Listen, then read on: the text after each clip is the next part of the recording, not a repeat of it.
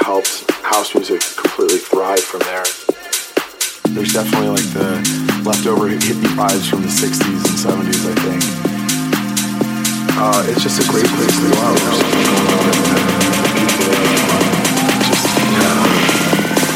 San Francisco, where's your disco?